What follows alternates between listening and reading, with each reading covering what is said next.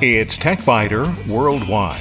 I'm Bill Blinn with an hour's worth of technology news in about 20 minutes. That's because we leave out the sports, most of the jingles, the weather, and the commercials. Podcast number 367 for November 3rd, 2013.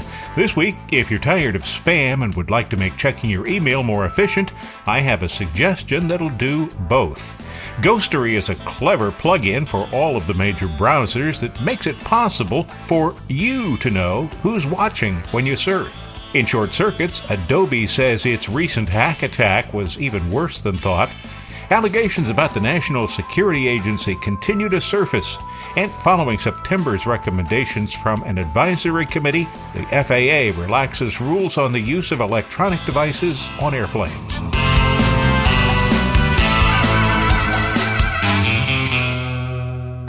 There are estimates that perhaps 80 to 90 percent of all email is spam.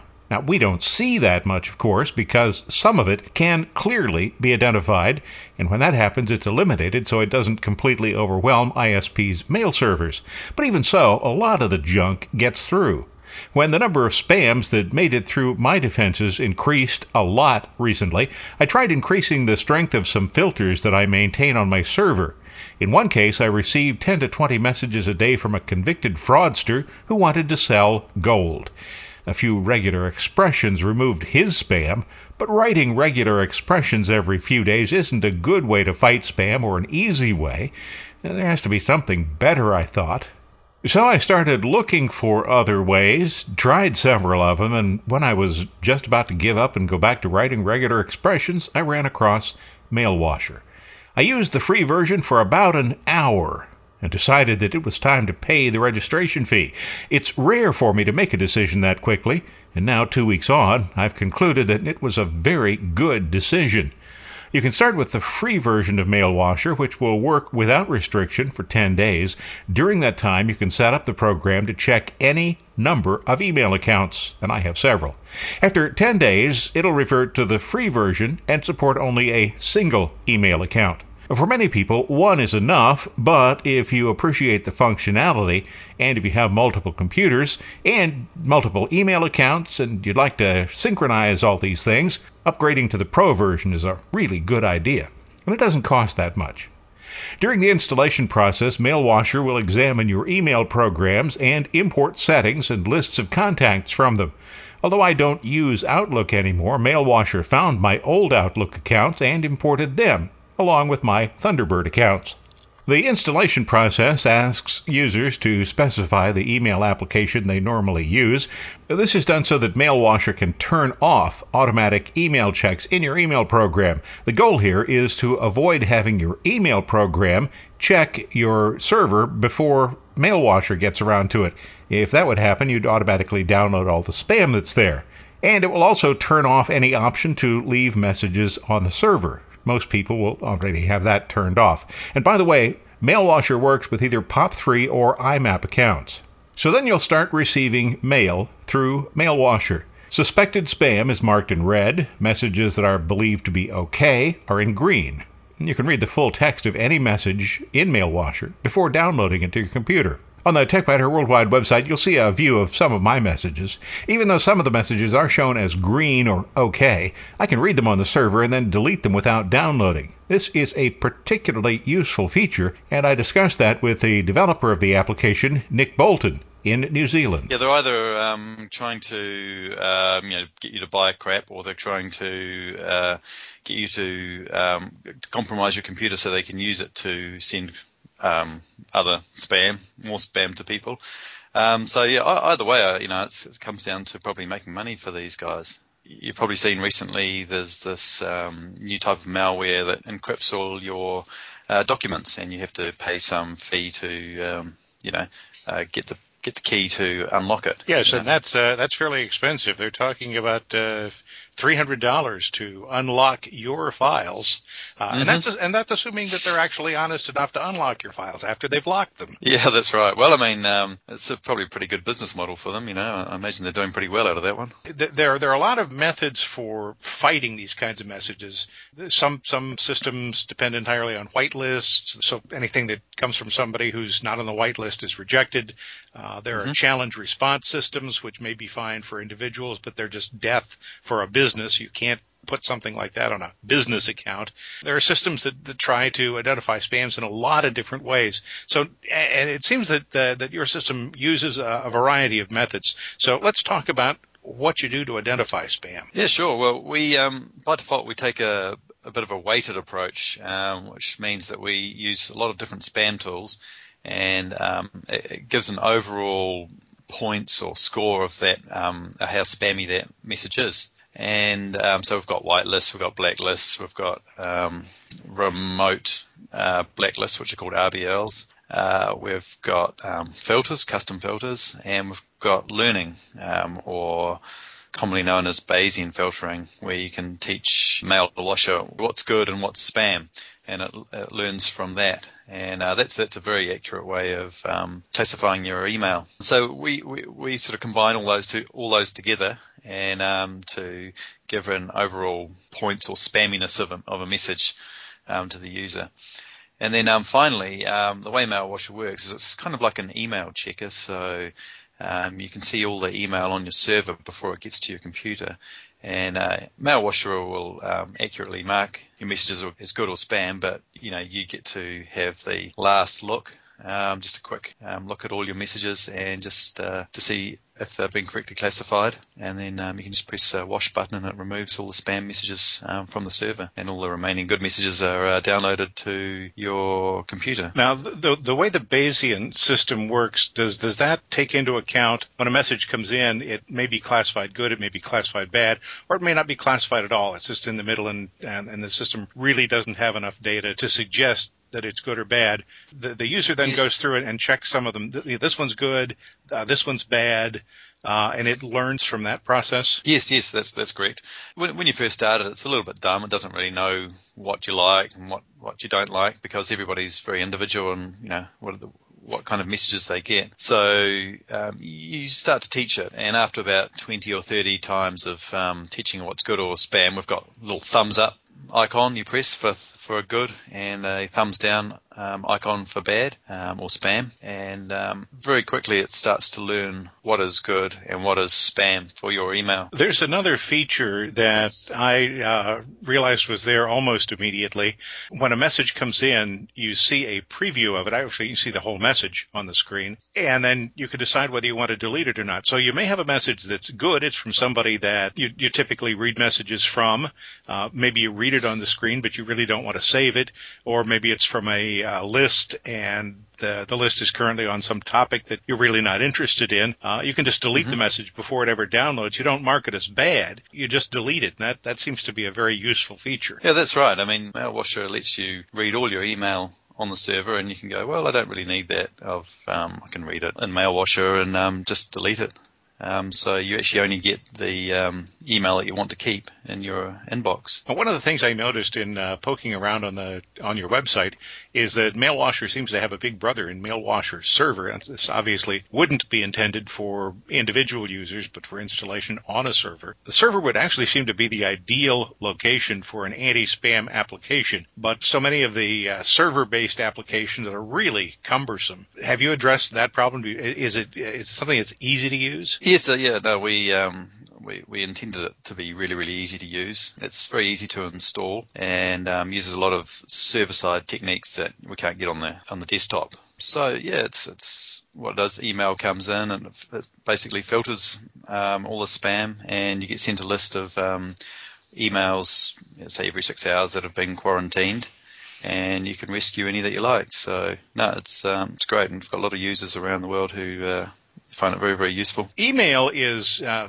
such a routine communication. It just it feels familiar, it feels safe, yet it is probably perhaps undoubtedly the single most common vector for distributing viruses, malware, and other stuff, either either by sending an attachment that's malware or by including a link to a site that's been compromised.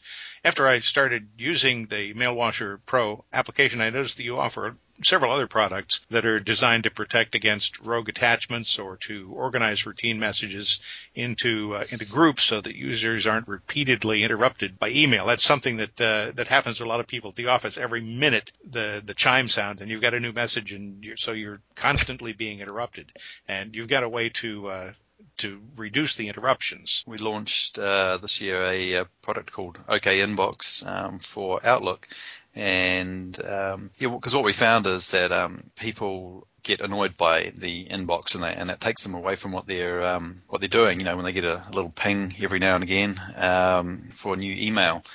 So um, this takes it away. It stops them actually seeing the new email unless it's an important email, and um, hides them away, and then delivers them all as in a digest at a later time. So it might be at lunchtime um, you get all, all these sort of semi-important or unimportant emails. Now, looking at something that uh, that you're working on for the future, uh, email privacy has certainly been in the news a lot recently, and you've been working on an application called Encryptus. Uh, it's mentioned on the website, not yet available though. Email uh, is uh, some people compare it to a postcard because it's sent over a public network in plain text. I've always had a little bit of a problem with that comparison because postcards are only touched by a few people, but the public internet is, after all, the public internet. So email is seems more like communicating via billboards in Times Square. Those who want to encrypt their messages uh, in the past, you know, could use a, an application like PGP, but the problem there is they first had to figure out how to use it, how to set it up, and regardless of the fact that this is supposedly an easy system uh, for most people,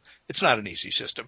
I presume would presume from you know looking at the other applications you've written, your goal is to make this process simple, so that uh, someone of average intelligence and you know really not a computer geek or an IT professional will be able to set it up and use it. Yeah, that, that's right. Um, with with Encryptus, our goal is to um, for people who are privacy and security minded to um, have email encryption that just works um, without having to really set anything up. Um, so that's what we've done, and I think we've we've got there. It's because um, usability has always been a problem with um, email encryption.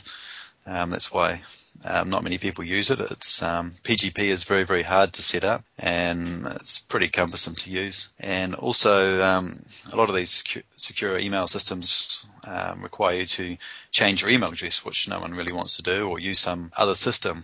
Whereas we've uh, made Encryptus so you can keep using your email address plus your existing email program, and um, it just works. That's Nick Bolton, the developer of MailWasher in New Zealand.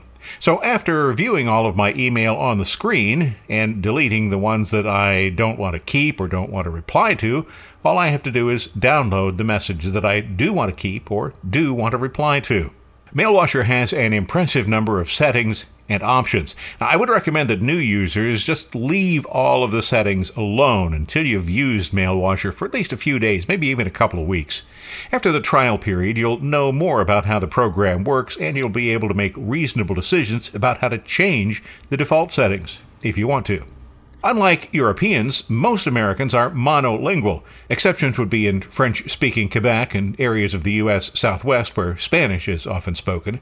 Generally, though, Americans don't speak Arabic, Baltic languages, Chinese, Hebrew, Greek, languages based on the Cyrillic alphabet, They don't speak Turkish or Vietnamese. So you can have MailWasher mark any of the messages written in those languages as spam. But if a correspondence email program is set to use one of those languages while the person actually writes to you in English, some messages might be incorrectly identified as spam. Solution Add that person to your list of friends. Then they'll no longer be marked as a spammer. MailWasher maintains a detailed log, which means you can review it if you encounter a connection problem. In addition, when you delete a message, MailWasher keeps a copy of it for a few days so that if you accidentally delete a message you want to keep, you can get it back. The bottom line for MailWasher has to be five cats. If you want to eliminate spam, I really recommend you give MailWasher a try. There is no magic bullet when it comes to eliminating spam, but MailWasher comes about as close as anything I've seen. You can review all of your inbound messages on the server without having to download them. This alone makes it possible to eliminate malware in addition to spam. Try Mail Washer for a few days. You'll probably conclude, as I did, that this is one of the best options you'll find to clean up your mailbox. You'll find more information on the Mail Washer website, and guess what? You'll find a link to that on the TechByter Worldwide website.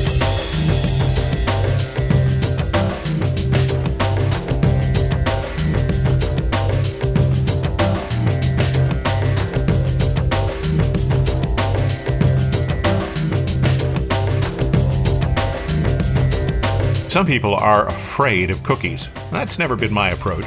Cookies generally are not dangerous. Uh, I mean, the computer kind. The ones with calories in them, that's another story.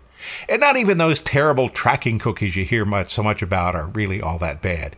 Yes, your activities on the web can be tracked. And yes, this information can be used by people who want to serve advertisements to you on your computer. And to that I say, so what? If I have to see advertisements, and given the way the internet is constructed, I must see advertisements. So if I must, I'd at least prefer to see ads that might be of some interest to me, and that is what tracking cookies allow. But this doesn't mean that I give just anyone and everyone carte blanche to store cookies on my computer, nor does it mean that I don't care what systems are tracking me. I would like to know. That's why I use Ghostery and with Halloween just past, perhaps it's an appropriate time to talk about Ghostery. It's a handy plugin that works with all major browsers Firefox, Chrome, Safari, Opera, and even Internet Explorer. It's also a standalone application for Apple's iOS devices. Ghostery examines every web page the browser loads and lets you know about the presence of any scripts or images or other components that can be used to track your activities on the internet. It can display a list of those companies when their code is present on the page. If you want it to, if you find that annoying, you can turn it off. For example, when you load the TechByter Worldwide site, Google Analytics and StatCounter scripts run. On some pages, you'll see Share This code that allows readers to share articles on various social media sites. Now, instead of telling you what you should block, Ghostery provides information about what it finds. It's then up to you to decide whether the convenience provided by the component is sufficiently worthwhile to maintain it. The program gives you the option to allow or disallow any of the components, either globally or for a specific site. And if you find something you don't recognize, you can view Ghostery's dictionary of cookies and trackers, and then you can decide whether to block a specific component. If you do that, Ghostery will prevent the tracker from contacting its originator or writing a cookie to your computer. If there's a site you trust implicitly, then you can whitelist it so that any trackers on that site will automatically be allowed. After installing Ghostery, you'll find a new icon on the browser's top toolbar. Just click the icon to gain access to the settings panel or to view a short instructional video that describes how to use Ghostery. And Ghostery, by the way, is free. You can't even pay for it if you want to. Some browser plugins have free and paid versions. Many solicit donations. Ghostery is free, and they plan to keep it that way. According to the developers, and I quote, We don't currently take donations for Ghostery. This isn't because we hate money, it's because we already have a successful business model. If you want to support us, please opt in to Ghost Rank. So that raises a question what the heck is Ghost Rank? Selecting the option allows Ghostery to track the trackers. Anonymous information from the trackers is sent back to Ghostery. The company accumulates the data and creates reports, and it is those reports that provide the company's income. The specific information that GhostRank sends back to its developers include the name of the tracker, whether or not you're blocking it, the domain that the tracker reports to, how long it takes the page that the tracker is on to load, the tracker's position on the page, the version of Ghostery that you're using, and some log information such as your IP address. Now, the folks at Ghostery are adamant about not storing your IP address or providing it to anybody. So, while GhostRank allows Ghostery to share information with online marketing companies, the shared information does not include any personally identifiable information about you. As parent company Evidon explains, we also publish our own research and provide data to privacy researchers, analysts, and journalists. Additionally, organizations like the Better Business Bureau use GhostRank in the enforcement of privacy standards like the DAA Ad Choices program. So, bottom line for Ghostery, five cats. If you're wondering who's watching, Ghostery will help you find out. Ghostery is quick and easy to install because it's a plug-in. Just visit your browser's plug-in site, select Ghostery, and the rest is automatic. Ghostery even updates itself when the developers provide new capabilities. If you're nervous about applications reporting information to advertisers, the irony here is that Ghostery makes its money by reporting information to advertisers, but not information about you or your browsing habits. You'll find additional details on the Ghostery website, and there's a link on the TechByter Worldwide website.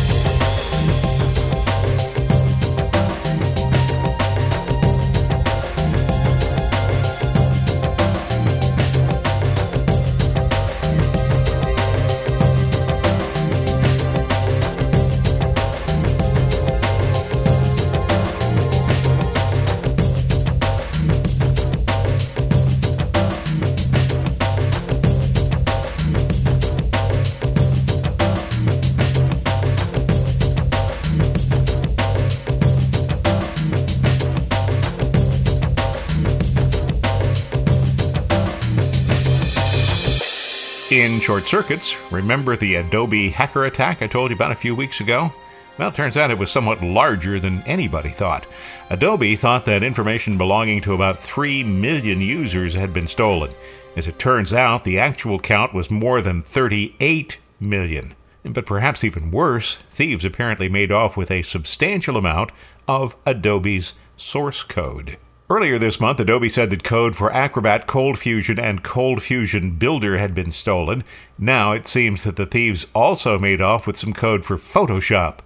I recall visiting Adobe's Seattle campus several years ago and being told how, when servers containing the source code were being moved from one location to another, the primary servers were sent in one truck, the backup servers loaded into another truck that took a different route.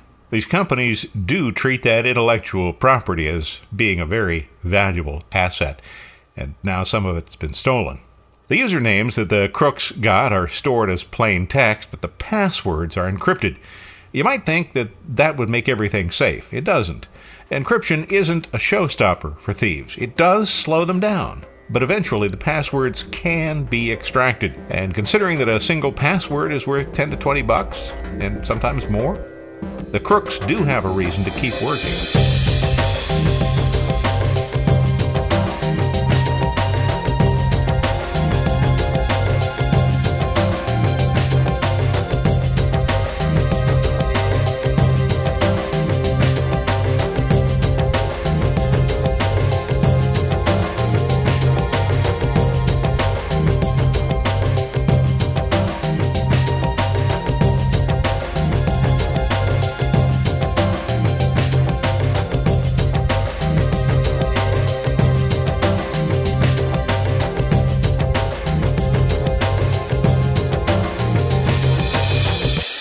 The never ending list of reports about the National Security Agency continues not to end.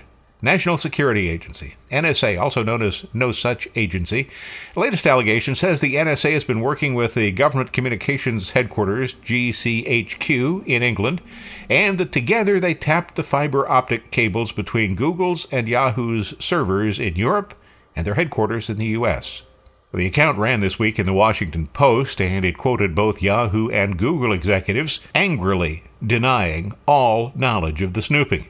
The NSA continues to maintain that it focuses on foreign intelligence collection and does not intentionally spy on U.S. citizens, but the agency did not deny the allegations. An operation such as Google, which stores email messages and photos in highly secure facilities, would be a jackpot for operations such as the NSA. And security experts say that insertion of what's called a splitter device on a fiber optic cable could allow the agency to watch all traffic flowing between servers.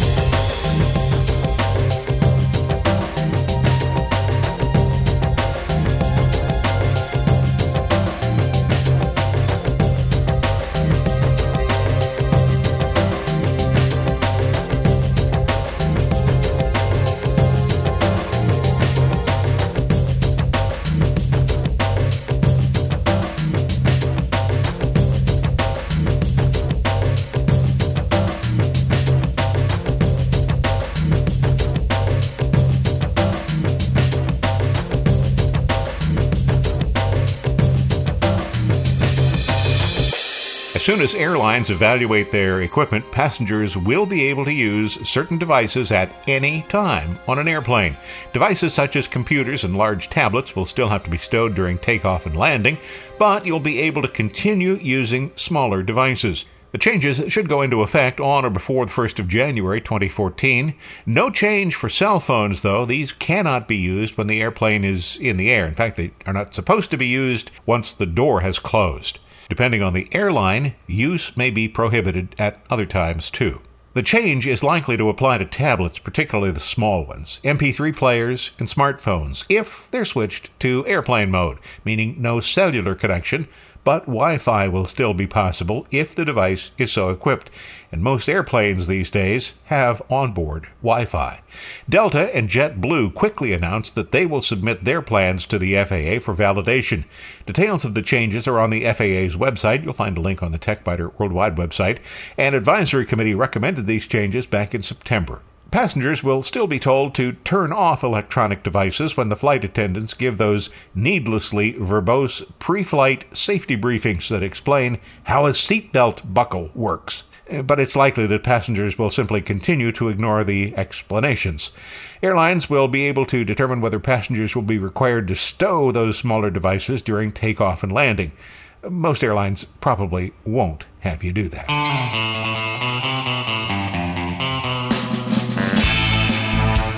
Thanks for listening to TechByter Worldwide, the weekly podcast with an hour's worth of technology news in about 20 minutes. All music on TechByter Worldwide is licensed under the Creative Commons, and information about performers is on the website www.techbyter.com. I'm Bill Blinn, and if you'd like, you can also send me a message from the website. Thanks for listening. I look forward to talking with you again in a week.